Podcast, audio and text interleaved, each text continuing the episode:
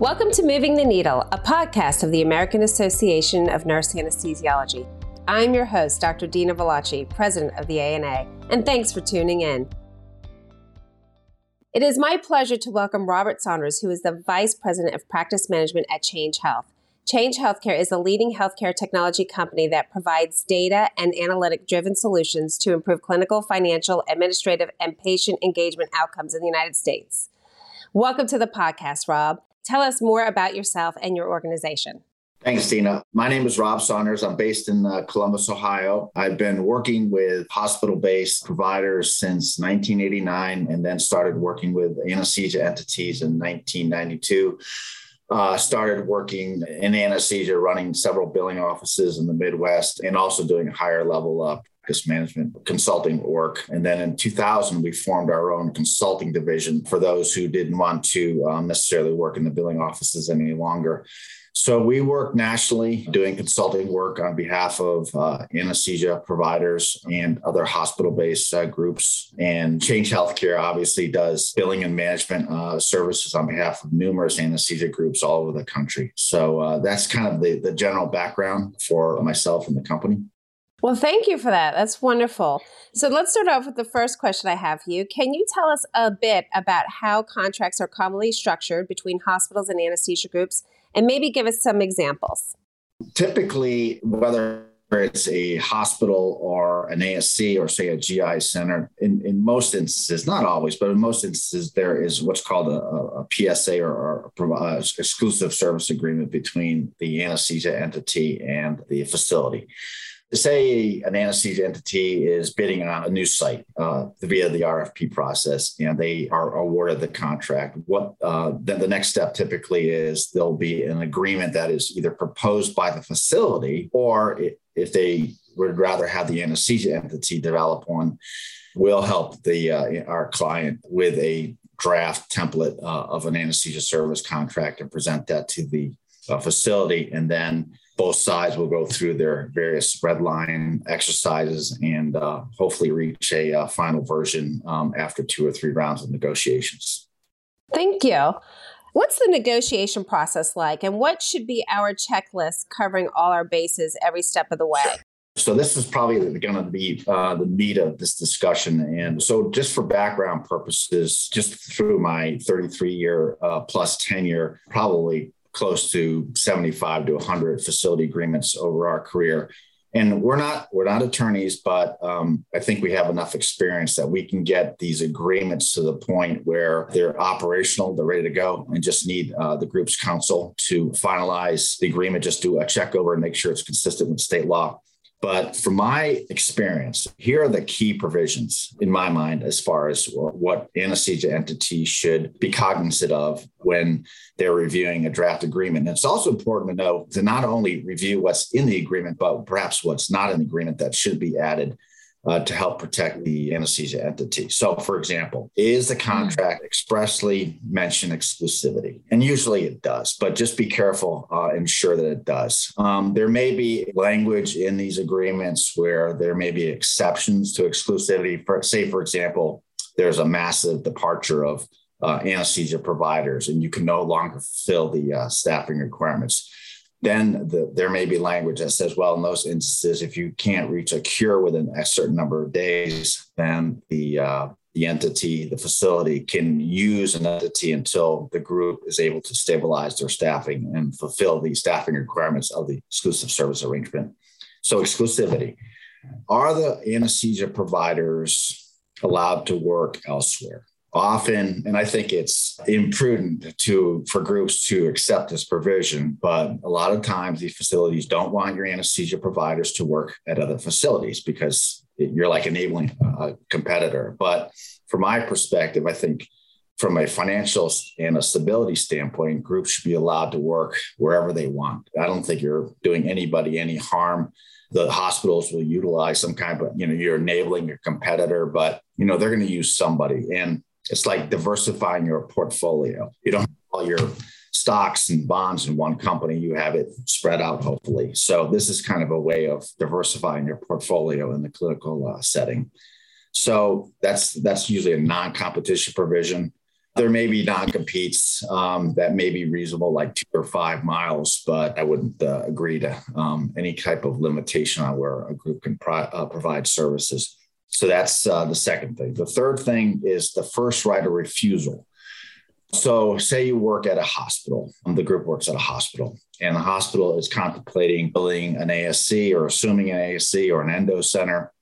The anesthesia entity should insist that they have the first right of refusal to staff that new facility. And if they can't, they should notify the hospital. But I think that's kind of uh, that's not kind of important. It is important. So first right of refusal. Here's the big one: term and termination. And this this uh, really cracks me up. Just recently, I worked with a group out in California and their the initial term was two or three years. And like oh great we got a two or three year contract. I said actually you don't. You need to look at the termination without cause provision. It says 90 days at any time. So basically you just signed a three month contract. So what we do instead and usually is well received by the facility is we recommend that say its initial term of three years hypothetically that the agreement can only be terminated, for example, during that initial term after the first year and then with 180 days notice. So at least it gives you 180 days of stability and a guarantee to work at the facility. Otherwise, you could staff up, you could hire all these people, incur all, incur all these staffing costs, and be thrown out of the hospital in 90 to uh, 120 days. So term and termination is almost one of the first things that we review when we're reviewing these types of agreements. Indemnification. I'm not an expert in indemnification clauses, and this is the one area that I typically have the attorneys review, but you certainly want to make sure it's mutual. But beyond that, um, that's the one area I don't feel entirely comfortable uh, commenting on. One of the other major provisions is non solicitation. And what that means is, and often we see one sided provisions offered by the facility in their first draft. And what that says for them is that during the term of the agreement, and perhaps for one or two years post termination, the group, the anesthesia entity, cannot solicit a hospital employee to become under the employee of the anesthesia entity. I'm not sure what, what scenario that would unfold in, but that's highly unlikely. And it stops short of making that mutual. And it's very important because of what we've witnessed over the years, whereby hospitals or facilities will basically try to pick off your employees and either have them join a successor company or become employees of the facility or perhaps form a new group. So it's absolutely vital to have this protection where the facility is disallowed during the term of the agreement and one or two years post term from interfering with the employment relationship uh, between your employees and, and the group. However, if the hospital is insistent on perhaps employing your providers, then only with the group's permission should you allow them. And then also, in my opinion, and we've seen this in certain agreements, they should pay for any recruiting costs they've incurred in the last, say, six months uh, hiring new employees. Otherwise, you just become a staffing company. So have perhaps language baked into that agreement whereby they have to reimburse you for any recruiting costs incurred in the last six months. So non-solicitation is very important. So term and termination, non-solicitation so far are the key provisions. Another uh, key uh, provision in these agreements is the confidentiality again, make sure that it's mutual. You do not want the facility to take your information, your data, your whatever, anything about the group, and use that to develop an RFP, a request for proposal that could be used against you. So make sure that your group's information, confidential information, is protected in this agreement and it's mutual. So you keep their information uh, confidential, they keep your information confidential. Very important. Moving on, as far as some of the key provisions, it's become less of importance these days, but um, the old oh, you have to participate with all the payers that we participate with. Well, you really can't go out and network with payers anymore because of not only the state balance billing laws, but now the No Surprise Act, um, which we're very well versed in. And as you well know, um, in certain states, if you do have a state balance billing law, you could actually have two balance billing laws one for fully insured, which is what the state laws typically cover, and one for the self insured, which is what the NSA was enacted to uh, fill in those gaps. But if there is not a state balance billing law, then the NSA or the No Surprise Act uh, basically is the dominant um, balance billing law in that state. So the whole oh, you can't go out of network or you can't be non par with a certain payer. That whole argument is pretty much moot at this point. However, there also is usually language in that section regarding bundled payment arrangements. And bundled payment arrangements, if I remember correctly, have been around for since the early 90s. I know at, in certain markets was trying to bundle heart cases together, CABGs. Um, and now I think it's more prevalent maybe for total hips and total knees, for example. And you just want to make sure that you're not dictated the price of your piece of the bundle. It's uh, it's negotiated, and what we recommend there is you say payer X is going to bundle total hips, for example. Then you should look at uh, you should review your um, collection history for that payer for that CPT for those CPT codes. And that should be your starting point when negotiating your piece of the pie for a bundle payment arrangement. So payer participation and bundle payment arrangements are interesting and key provisions. But again, I think that the emphasis now should be on the bundle payment arrangements for the reasons I just mentioned. Insurance requirements, um, there's typically a section regarding what insurance requirements, um, professional liability, workers' comp, general liability provisions and coverages the group should have. Make sure you have those coverages, whether they're reasonable. If the facility is requesting limits that are higher than what you currently have, maybe shop those, uh, evaluate what those additional costs would be for that additional coverage. And if it's too expensive, maybe push back on the facility. Say, well, we typically have one, 1 million, 3 million. Uh, you're asking for 3 million, 6 million. That's a little bit excessive. If, if it's too cost prohibitive, perhaps try to negotiate those limits downward to be consistent with industry standards. This is actually the next one's pretty important. The process for removing a provider from the schedule. You don't want you don't want to have the hospital have a, the unilateral ability to zap somebody um, off the schedule just because they're having a bad day, for example, or the provider's having a bad day. You want to have a due process where the complaints uh, by the facility, if there is one, is in writing, delivered timely to the group. If the facility believes that the uh, infraction, the supposed infraction, is serious enough, that they should be allowed perhaps to remove uh, the provider temporarily from the schedule and then there should be conversation with the, the head of the group and the facility CEO and perhaps the CMO and the chief of staff to uh, discuss the situation and see if there's a, a remedy that can be developed um, to keep the uh, provider or re- reinstate the provider to the schedule if necessary. So, again, very important process for removing a provider.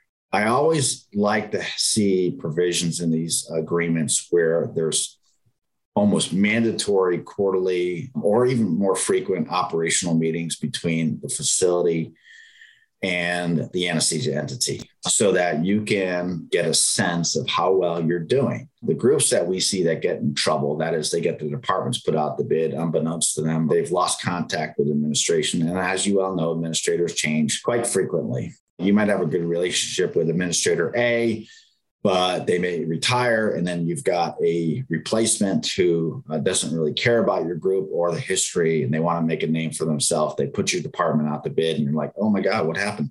So very important to have quarterly meetings see how you're doing see if there's any feedback anything you can do to help the facility with the service levels efficiency effectiveness uh, quality and maybe perhaps expand their uh, service lines as far as the anesthesia service offerings are considered.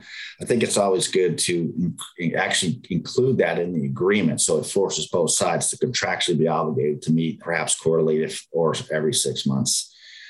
Billing data support. Uh, the big one. The big one. Well, this is big for us because of you know we're, we're a big national billing company and, and, we like to the more manual processes the higher the costs of uh, and the, the, the efficiencies are lost in trying to get billing data from the hospital. Um, so any any electronic interfaces, demographic, and maybe charge interfaces, including having access to some of the key um, documents associated with anesthesia services, like the anesthesia record, the op reports, the procedure notes, the surgical record H and P, you know, the daily operating room schedule is very important because you want to make sure, from a charge capture uh, standpoint, that you make sure you have the documentation for every case that happened that day uh, including add-on cases. And conversely, if there was a canceled case, you'd want to know that, so you're not looking for documentation for a case that was canceled. And then the same, perhaps for uh, OB logs. You know, there might be a surgical log, an OB log,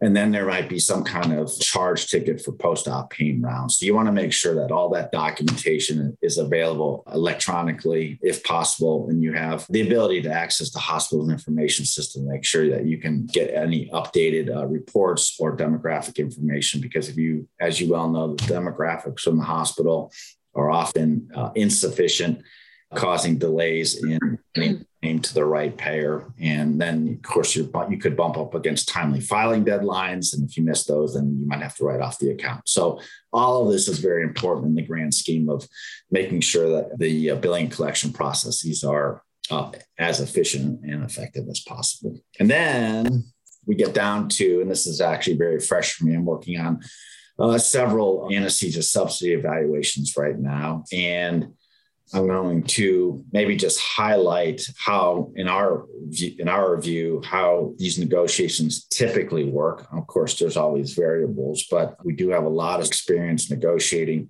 or helping groups negotiate their level of financial support. It's, it's interesting. Um, this was a real hot area for us starting in the late 2000s and then for, for several years. And then the tide seemed to turn where hospitals were their main goal was to crank down the level of financial support.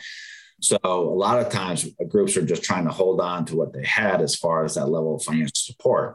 And if groups didn't go along, well, all of a sudden they had the departments um, put out the bid, and then you had the you know the big um, staffing companies, the Envisions, the TeamHealths, and all these other um, national staffing companies, you know, come in uh, and often submit lowball bids knowing that in six months from now they were going to be upside down financially and they're, they're going to have their hands out for additional financial support. But in the meantime, the administrator gets his big bonus because he made, you know, had to incur a bunch of cost savings, and then he or she leaves. So, um, yeah. so now, with the, in my view, with the No Surprise Act, those staffing companies, I mean, I think that was part of their business model, balance billing patients. And uh, given that inability now, I, it's going to be interesting if how those staffing companies will fare you know, under the uh, this new environment. So why does that matter? It, now it seems like um, that has emboldened our anesthesia entities, knowing that maybe some of their potential competitors are weakened um, and are going back to the hospitals and saying, "Listen, we need more financial support, or we're going to go work in an ASC. We don't have to call, we don't have to work nights, we don't have to work weekends, and we can make almost the same amount of money."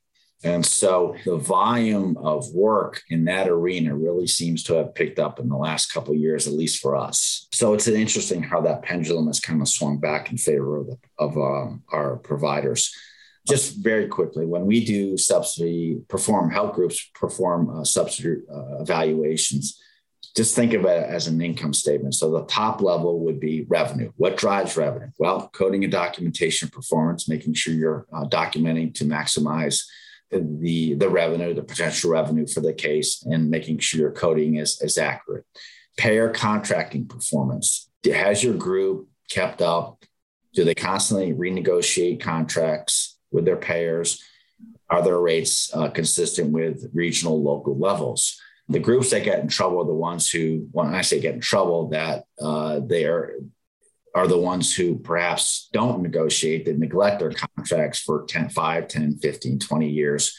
And all of a sudden, um, they're asking the hospital basically to support a group that has very unfavorable terms of reimbursement. So, anything you can do to maximize your revenue, including increasing your uh, payer rates, is very important. And to demonstrate to the hospital that you've actively tried to uh, increase those rates every year for the past X number of years. So, and then of course, billing performance. The hospital should not be required to subsidize a poor billing and collection company, or if they do it, if a group does it in house, uh, their own billing solution. Why should a hospital, and you should demonstrate to the hospital that um, you've evaluated your own billing and collection company so that the hospital feels confident that they're not subsidizing a poor billing company's performance. That's the revenue. And then what's the main driver? Of course, on the expense side, well, it's the personnel. And that's when you get into the staffing grid. And uh, that's usually, for me, the hardest part is, is trying to understand how the group actually staffs the various anesthetizing locations. You look at the day schedule, how many rooms are typically running, and are those same number of rooms running every day? How about other anesthetizing locations? How do you cover interventional radiology or endo? And how do you cover OB? And is OB uh, 24 7 on site or is it beeper call? And then if you're on first call, how often do you have to come back during the night to staff those rooms? And all that should be baked into the staffing grid. And then, of course, weekend uh, requirements, weekend call requirements, our schedule cases. Are there scheduled cases on the weekends? And that drives the number of hours and then we typically d- divide that those number of hours by the average number of hours that um, the anesthesia provider um, works per week and then you bake in some um, paid time off you know typically it's six seven eight weeks for a crna for example and then you, should consider whether the uh, the crna gets the post uh, call day off so that all drives the number of bodies. That's the main driver of the cost side in these subsidy evaluations. And then the only other component on the expense side is the uh, overhead, which is mainly billing and management, counting fees, legal fees, uh, credit card fees, et cetera, et cetera. And those are uh, relatively minor, but uh, important to make sure that's comprehensive as part of the, uh, the equation to drive the, the subsidy request. And the thing is, if if if you're not going to be able to, if the level of financial support is not going to be sufficient to allow your group to retain and recruit new CRNAs, then it's not a, a solid business model. So you might have to walk away in those scenarios. But usually, when you make a compelling case to um, administration and it's a fact driven, comprehensive report, it usually goes over pretty well. So the important thing, the groups that get in trouble or they just, you know, hand hand the hospital or the facility a napkin with, you know, all we need an extra million dollars. okay. And they don't have a, they don't have a report. And all of a sudden they're like, oh, well, we're going to put your department out the bid. So it usually goes over well when you develop a comprehensive report. And then the last piece of an agreement could be the inclusion of performance metrics. That is having, so say you have a million dollar subsidy and you say, well, let's put 10% of that at risk but it maybe works both ways. So the subsidy could be decreased by $100,000, or you could actually get 1.1 million if you exceed all the thresholds for the various performance metrics. For example, the wrong site or the wrong side procedure is being done for regional anesthesia antibiotic in administration, uh, reintubation in the PACU, uh, pre-op notes. Are, are, they documented timely and comprehensively? And the same for the post-anesthesia discharge notes. And then, so you would have, you know, say, four or five efficiency and, and quality metrics, maybe a combination, and then on start time, the first case of the day starting on time, uh, the number, the percentage of cases that started on time, they should all be controllable and be more objective than and not subjective like patient satisfaction or surgeon satisfaction. You know you all know that you know if a surgeon practitioner is having a bad day then they're probably not going to give you the best score. And it, it, that's a more subjective and uncontrollable measure. And uh, in my opinion should be excluded from the list of performance metrics. But just imagine you have four or five metrics and you have various thresholds 95% and then 92% and then 90%. And your payout, whether it's quarterly, annual, semi annual, uh, depends on whether you meet uh, those various thresholds. So you could get 0% if you hit, uh, if you didn't hit, say, the 92%.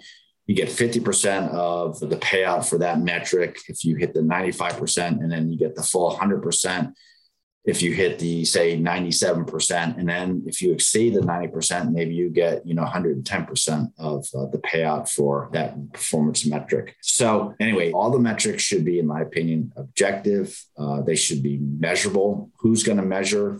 Is there going to be a chance to dispute the hospitals? Say that they're the ones recording it providing results. Do you have a chance to dispute the findings et cetera, et cetera. And then, you know, can you perhaps make up for that poor performance in subsequent quarters to have perhaps recoup the performance dollars that you missed out in prior quarters. So, that, in my opinion, are the main points as far as facility agreements. Again, but just to recap, besides the, the, the level of financial support, it would probably be uh, one would be term and termination, two, probably non solicitation, and maybe I think a big one for the hospital is the process for removing a provider. I think they always want to feel like they have that power to have somebody removed from the schedule if they perceive that that provider is not working efficiently or effectively or there's a behavioral issue. So those to me are the main points, and then uh, all the other points are important, but maybe secondary to the ones I just mentioned.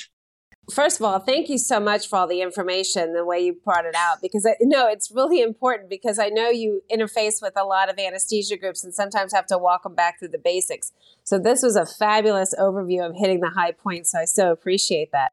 Let me ask you this question then. Well, yeah, definitely would like to hear about the policy stuff. So what provisions, like termination without cause, confidentially, and non solicitation, should CRNAs look out for? And I know you went into that. And what could be the consequences of ignoring them? And I think that's where I really wanted to point out is where is it that if you don't do this, where what gets them in trouble? If you could give us walk us through a couple examples of where that got them, that would be great.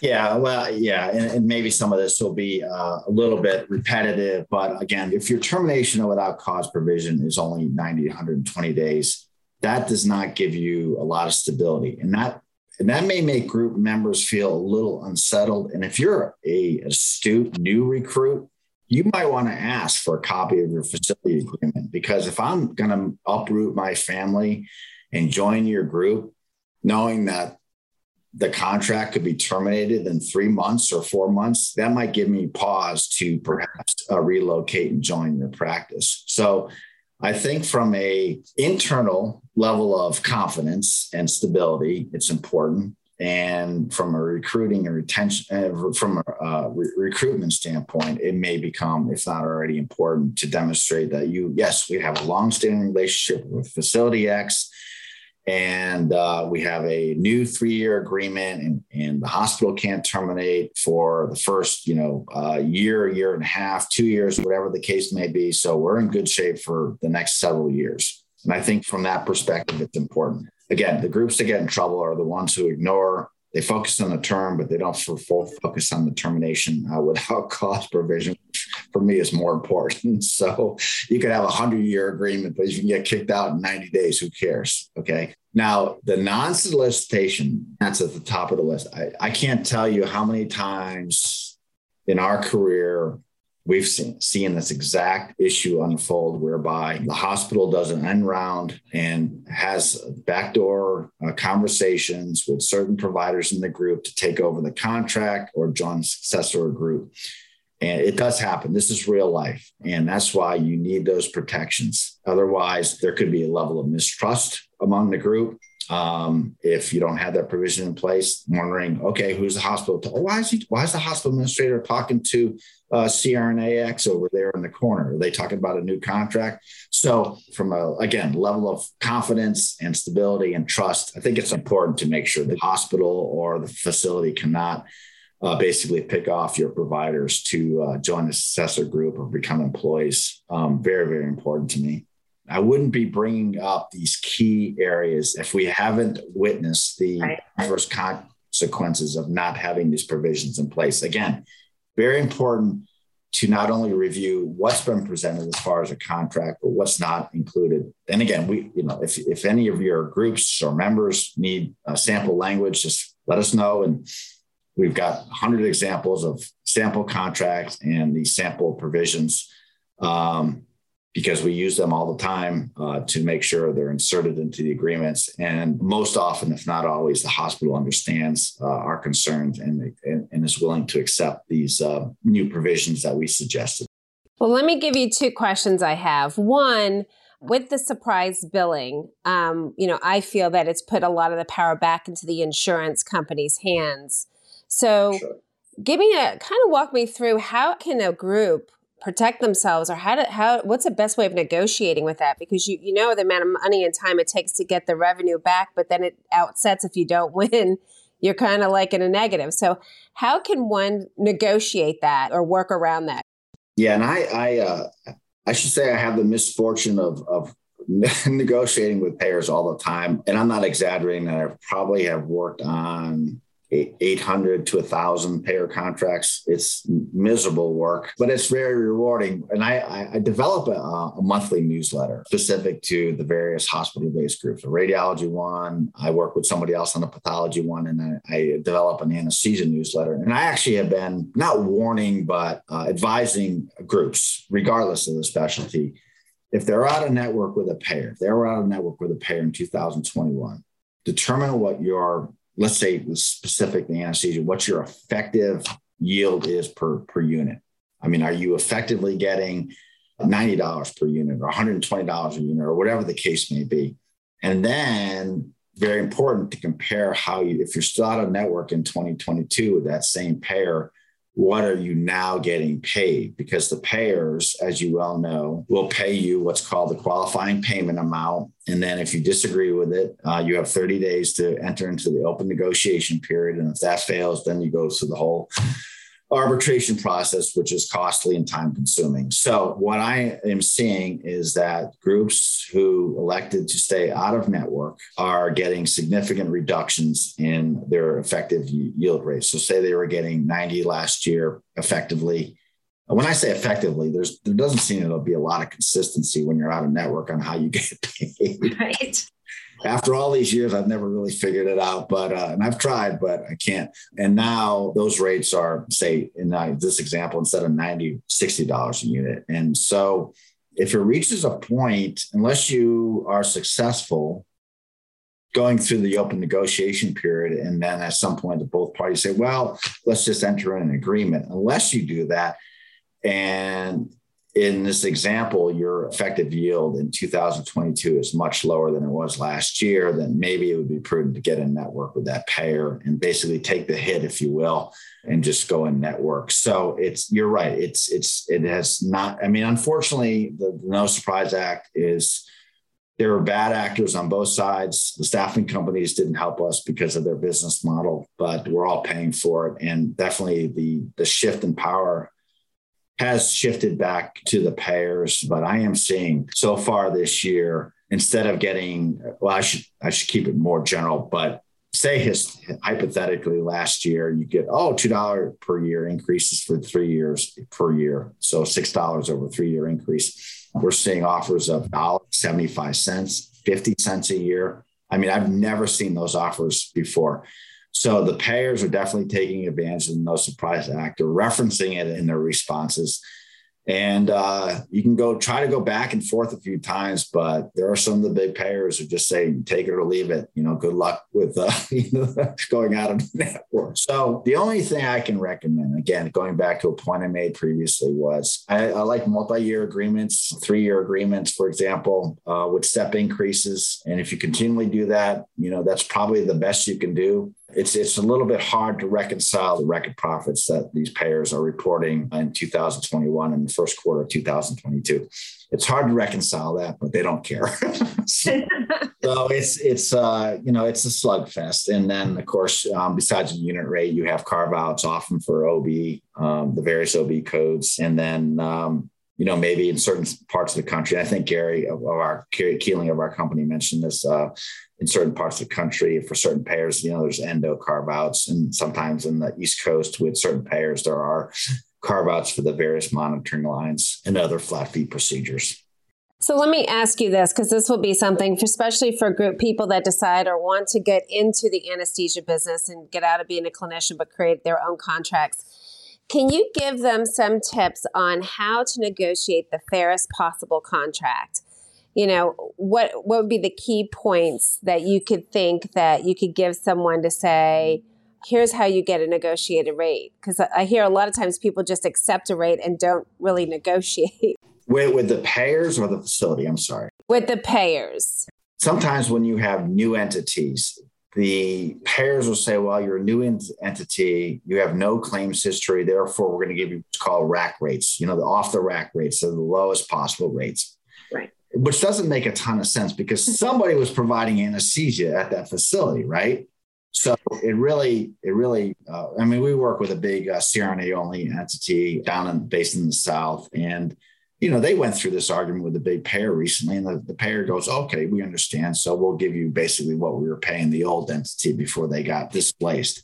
So that argument, I think it's important to have, I think based on our experience, and again, I think we probably have worked with more payer negotiations than maybe any any other entity in the in the country. But I think we've heard it all. I think we know what arguments work, which ones don't. That whole payer contracting is, is a whole separate discussion, but there's a lot of nuances involved with payer contracting, including timing, when you know to go in for the kill, when you need to let kind of time lapse to use that as a negotiating tool, if you will. And then, you know, the ASA has an annual survey of, you know, median rates, 75th percentile, probably, I think other percentiles for those states where they have sufficient data to show what the average contracted rate is for, let's say, the top five payers, if I remember correctly.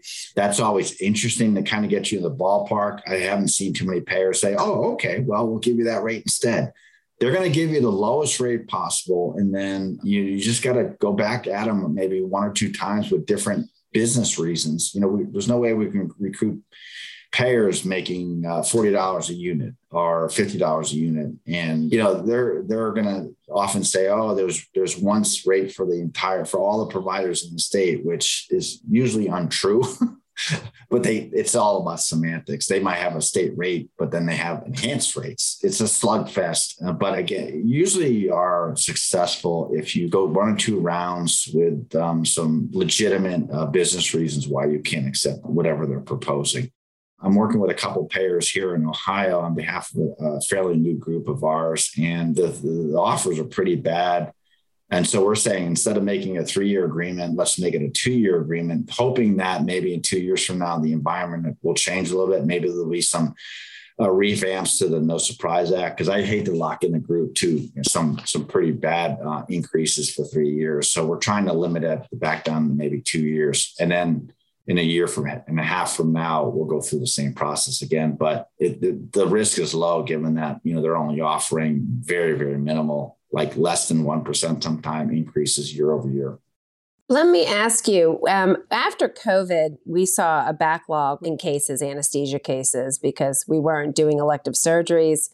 A lot of people delayed care. So we're starting to see the ramifications of that and we know we have a provider shortage and it's a health equity issue problem. Are the payers interested in that conversation about providing health equity and being a solution? Are they still, or is that even a discussed angle with them? Do they care? you know, well, I mean, we know they, they care, but then when it comes down to when you're asking for more money or to, for instance, for CRNAs, right, CRNA only or QZ billing, we tend to struggle getting the same kind of remuneration right. rates as a, a physician group. So my question is does that help or would it help saying about health equity for CRNA groups to negotiate that piece that we're creating access we're affordable we have the safety would that resonate at all with these payers you and I and, and Gary and others I think discussed this maybe a couple years ago as far mm-hmm we have global strategy for trying to convince certain payers to pay the QZ rate at the same level as the AA rate. Maybe because of my lack of exposure to working with, I mean, uh, with, with CRNA only entities, I, I, won't have a good answer for you. Uh, but I do have a little bit of experience with this entity that I just mentioned based out of the South. And I think for their major payers, if not all their payers, they agreed to uh, not discount the QZ rate let me just back up. It's very important when negotiating with certain payers to, to fully understand. I mean, usually it's in their payer, they have published payer policies on anesthesia, but make sure that you understand uh, how the QZ modifier will pay.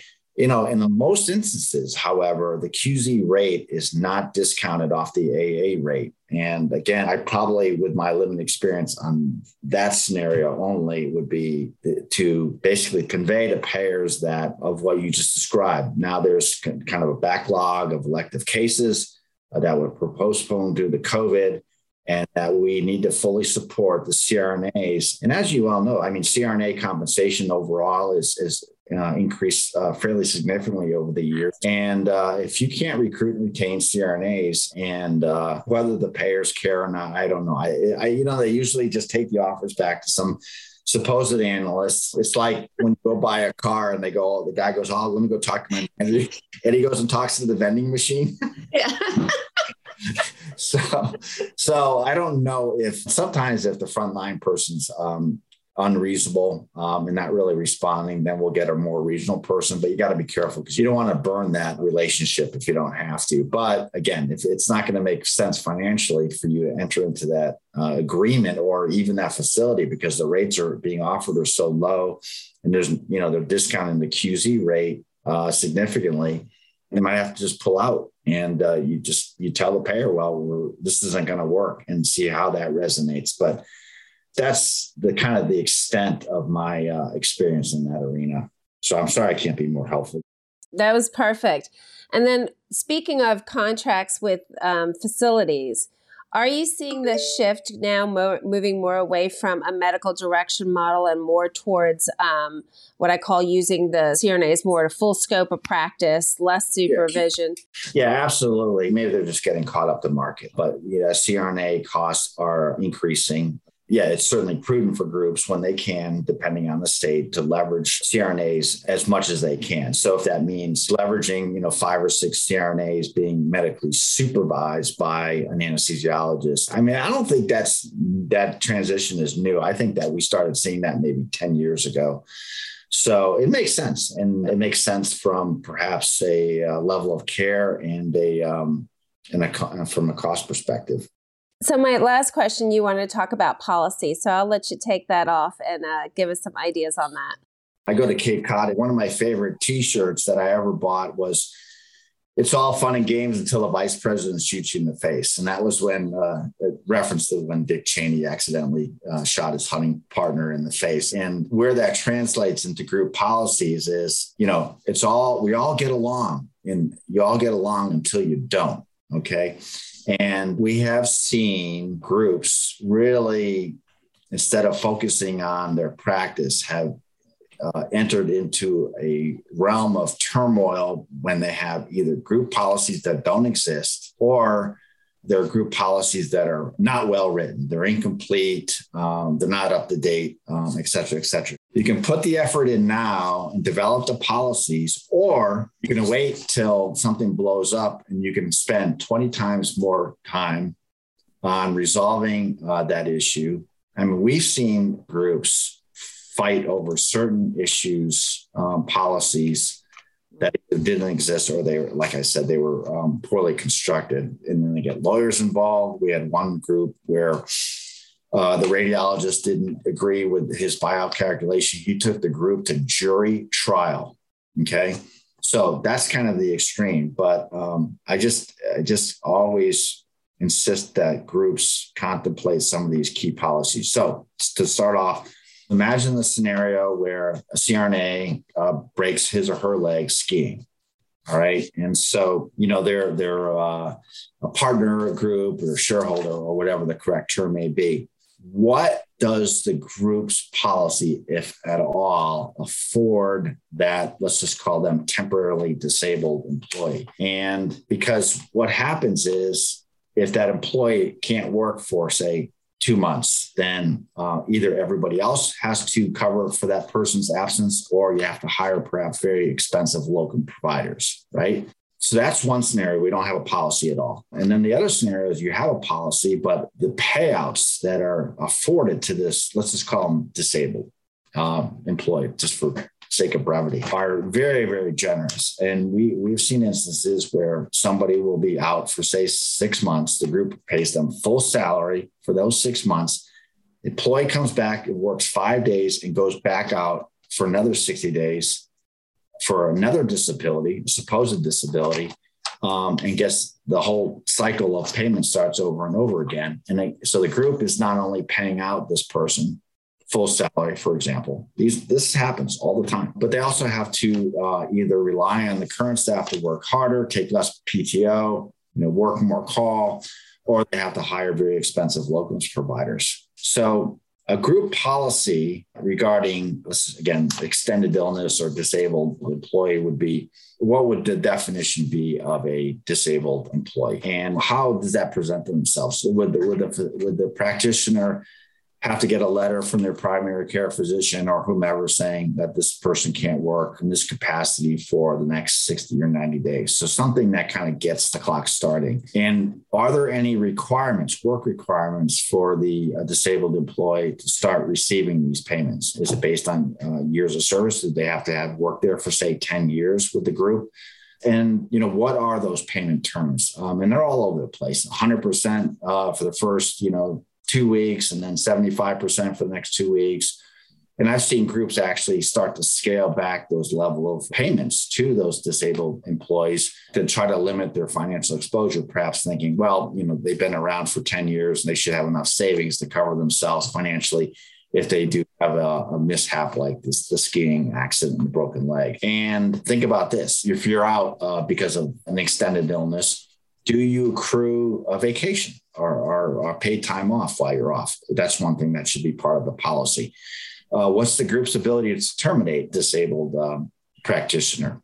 And again, these are all, you know, hopefully consistent with state disability laws, which I'm not terribly familiar with. And then say in the scenario, the, the, the person with the broken leg starts to heal, they want to come back to work. What's the mechanism for having the uh, disabled employee notify the group that they're returning? Should they receive medical clearance? Are they going to be required to work full time, or can you allow that person to perhaps work uh, part time uh, until they're fully able to return to a full time schedule? And what if they can't perform certain functions as a CRNA when they return to work? Is there a job for them? Can they do something else for the group? Or do you have to limit perhaps what functions they can perform because of their disability? And also, would this person who's returning to the group be required to perhaps make up for any missed call? So, those are some of the uh, key components of returning to work in that part of the policy. And, you know, again, what happens if this cycle continues. I worked with a group of radiologists a long time ago in the Midwest, and this radiologist claimed um, chronic fatigue syndrome, which we all have. So she would go out for you know 60 days, uh, uh, claiming uh, CFS. The group would pay her 60 days, full salary. She'd come back and work a few days and then go back out. And then because of their policy, they just had to keep paying her over and over and over. So th- these are real life examples of why um, these policies are important. And a lot of times groups will say, okay, we'll pay you X for, you know, Y number of days. Let's just say, you know, full salary the first uh, month and then 50% the next month and so on and so forth.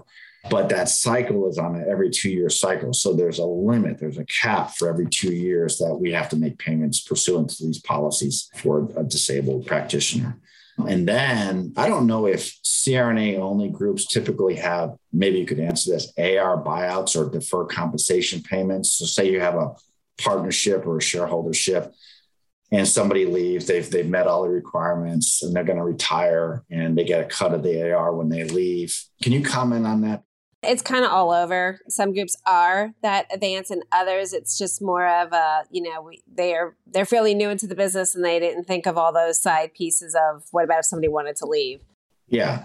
So what I was going to say there, vis-a-vis this discussion about the disabled employee, is that some groups have policies that if they take, they say they pay out fifty thousand dollars to a disabled employee, and that person retires, say ten years from now, they'll deduct that $50,000 from their deferred comp uh, payouts. I'm not going to discuss defer. Um, I actually wrote an article with a lawyer a few years ago on deferred comp plans. It's probably a little complicated to discuss via podcast, but for anyone listening, I would encourage you to have a very comprehensive deferred comp plan. If you want to offer one, that's consistent with what's called Internal Revenue Code Section 409A. It was born out of the Enron mess when those guys looted their defer comp. Um, so those that that scenario born these new regulations. I'm not sure that I've ever heard of a group being investigated by the IRS because of their defer comp plan is inconsistent with that internal revenue code I mentioned, but I wouldn't want to take the risk if I were. But yeah, and I and I still see a lot of provisions in employment agreements where the FERCOMP section is completely inconsistent with the regulations. And right. classic is, oh, CRNAA, uh, she's getting um, you know ten thousand dollars a month for twelve months. Whoa! And then CRNAB just retired, so we're going to go back and reduce CRNAA's buyouts by half, but we're going to extend it to two years. You can't do that. There's all these regulations. There has to be what's called a substantial risk of forfeiture, et cetera, et cetera. But if you ever need some Intel or, or that, that article, just let me know on deferred comp. But that's it's a little bit complicated for a podcast. So, so the only other um, policy I wanted to mention was part-time options. And again, I don't know if CRNA groups uh, typically have part-time options, but it's all for the betterment of the group. If the group doesn't want to have part-time employees or people who work less than full-time, I should say, then just don't allow it because there's certain advantages of having full-time employees only.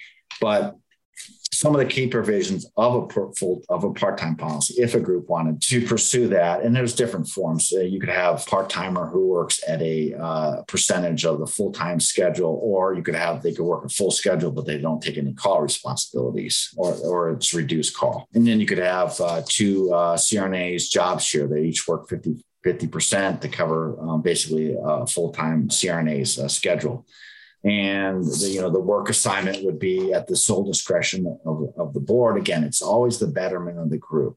So real quickly some of the uh, key provisions of a part-time policy. What is the service requirement to even be allowed to cons- be considered for part-time? Do they have to be a group partner for 10 years for example? Do they have to be 65 years old and have worked for the group for 10 years or is there some other type of requirement to be able to qualify to be to work part time? What kind of notice should a CRNA give for her group if they want to uh, work part time? Is it a year, six months, nine months? I mean, this all has to kind of. I think the longer the better within reason because a group has to kind of plan a replace for that um, that CRNA.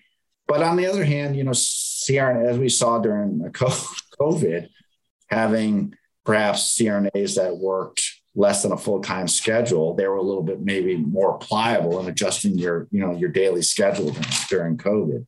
So there are some advantages in, in that scenario. Again, notice requirement. How long should the uh, the person requesting to go part time have to give the group? What? How does the group decide? Is it a simple majority? Is it two thirds? Is it unanimous? And the key thing here is you want a policy that's objective, that's not dependent on the specific person, but it's a policy that's already exists. So, say you've got, I mean, this happened with my brother's group. He's retired uh, nephrologist, and, and you know the group liked him. He wanted to go part time for a limited part, period of time, and they said, "Sure." But there was another guy in the same group who asked for the same thing, but he didn't get along with certain members of his group. And they said, no, no part time. So that was the end of that person's tenure with the group. So, anyway, how does the group decide on these uh, requests to go part time? And it shouldn't be open ended. There should be a defined period of time that initially the person can work part time. Say it's a year. And then what happens after a year? Do they go back to full time? Do they continue on that part time option for, say, another year? Is it changed or you say no you're done. Uh, after one year no more part-time for you uh, after one year.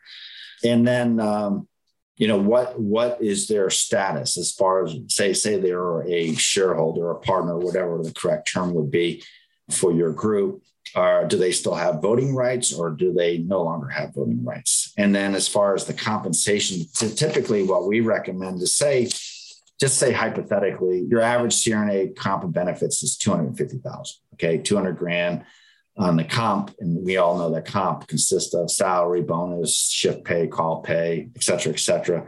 So 200 grand in compensation, 50 grand in benefits, total of 250,000. So as far as the benefits are concerned, for the part timer, say hypothetically uh, 50%, the part timer wants to work 50%. Well, the benefits may not change. They may stay at that 50,000. So the compensation becomes the plug number. So the full timer 250. So the part timer, their total package should be 125 in this example. The benefits are fixed at 50,000, assuming they still qualify for all the benefits. So the 125 less the 50 in benefits, the plug figure for the compensation in this scenario becomes 75,000. So their total package is exactly one half of the 250,000. And then the last thing, as far as uh, part timers. And the policy is should that person be allowed to also work locums or work in other places, or they do they have to be dedicated to the group? You certainly don't want to have an employee who perhaps you know work the night shift somewhere else, and then they come they come in and they're exhausted trying to work for your group on a part time basis. So those are really the main provisions of, of part time options. We've worked with many groups on developing them. And every provision has an option that we, we present to groups so that they can thoroughly think through each aspect of the policy. So that's kind of the end of the discussion regarding suggested group policies.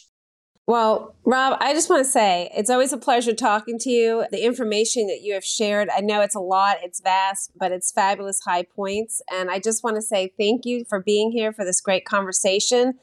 And I think we all feel a little more prepared next time for our contract negotiations and the key points of what we need to look at with policies and stuff. So I just want to say please join us next time for another episode of Moving the Needle.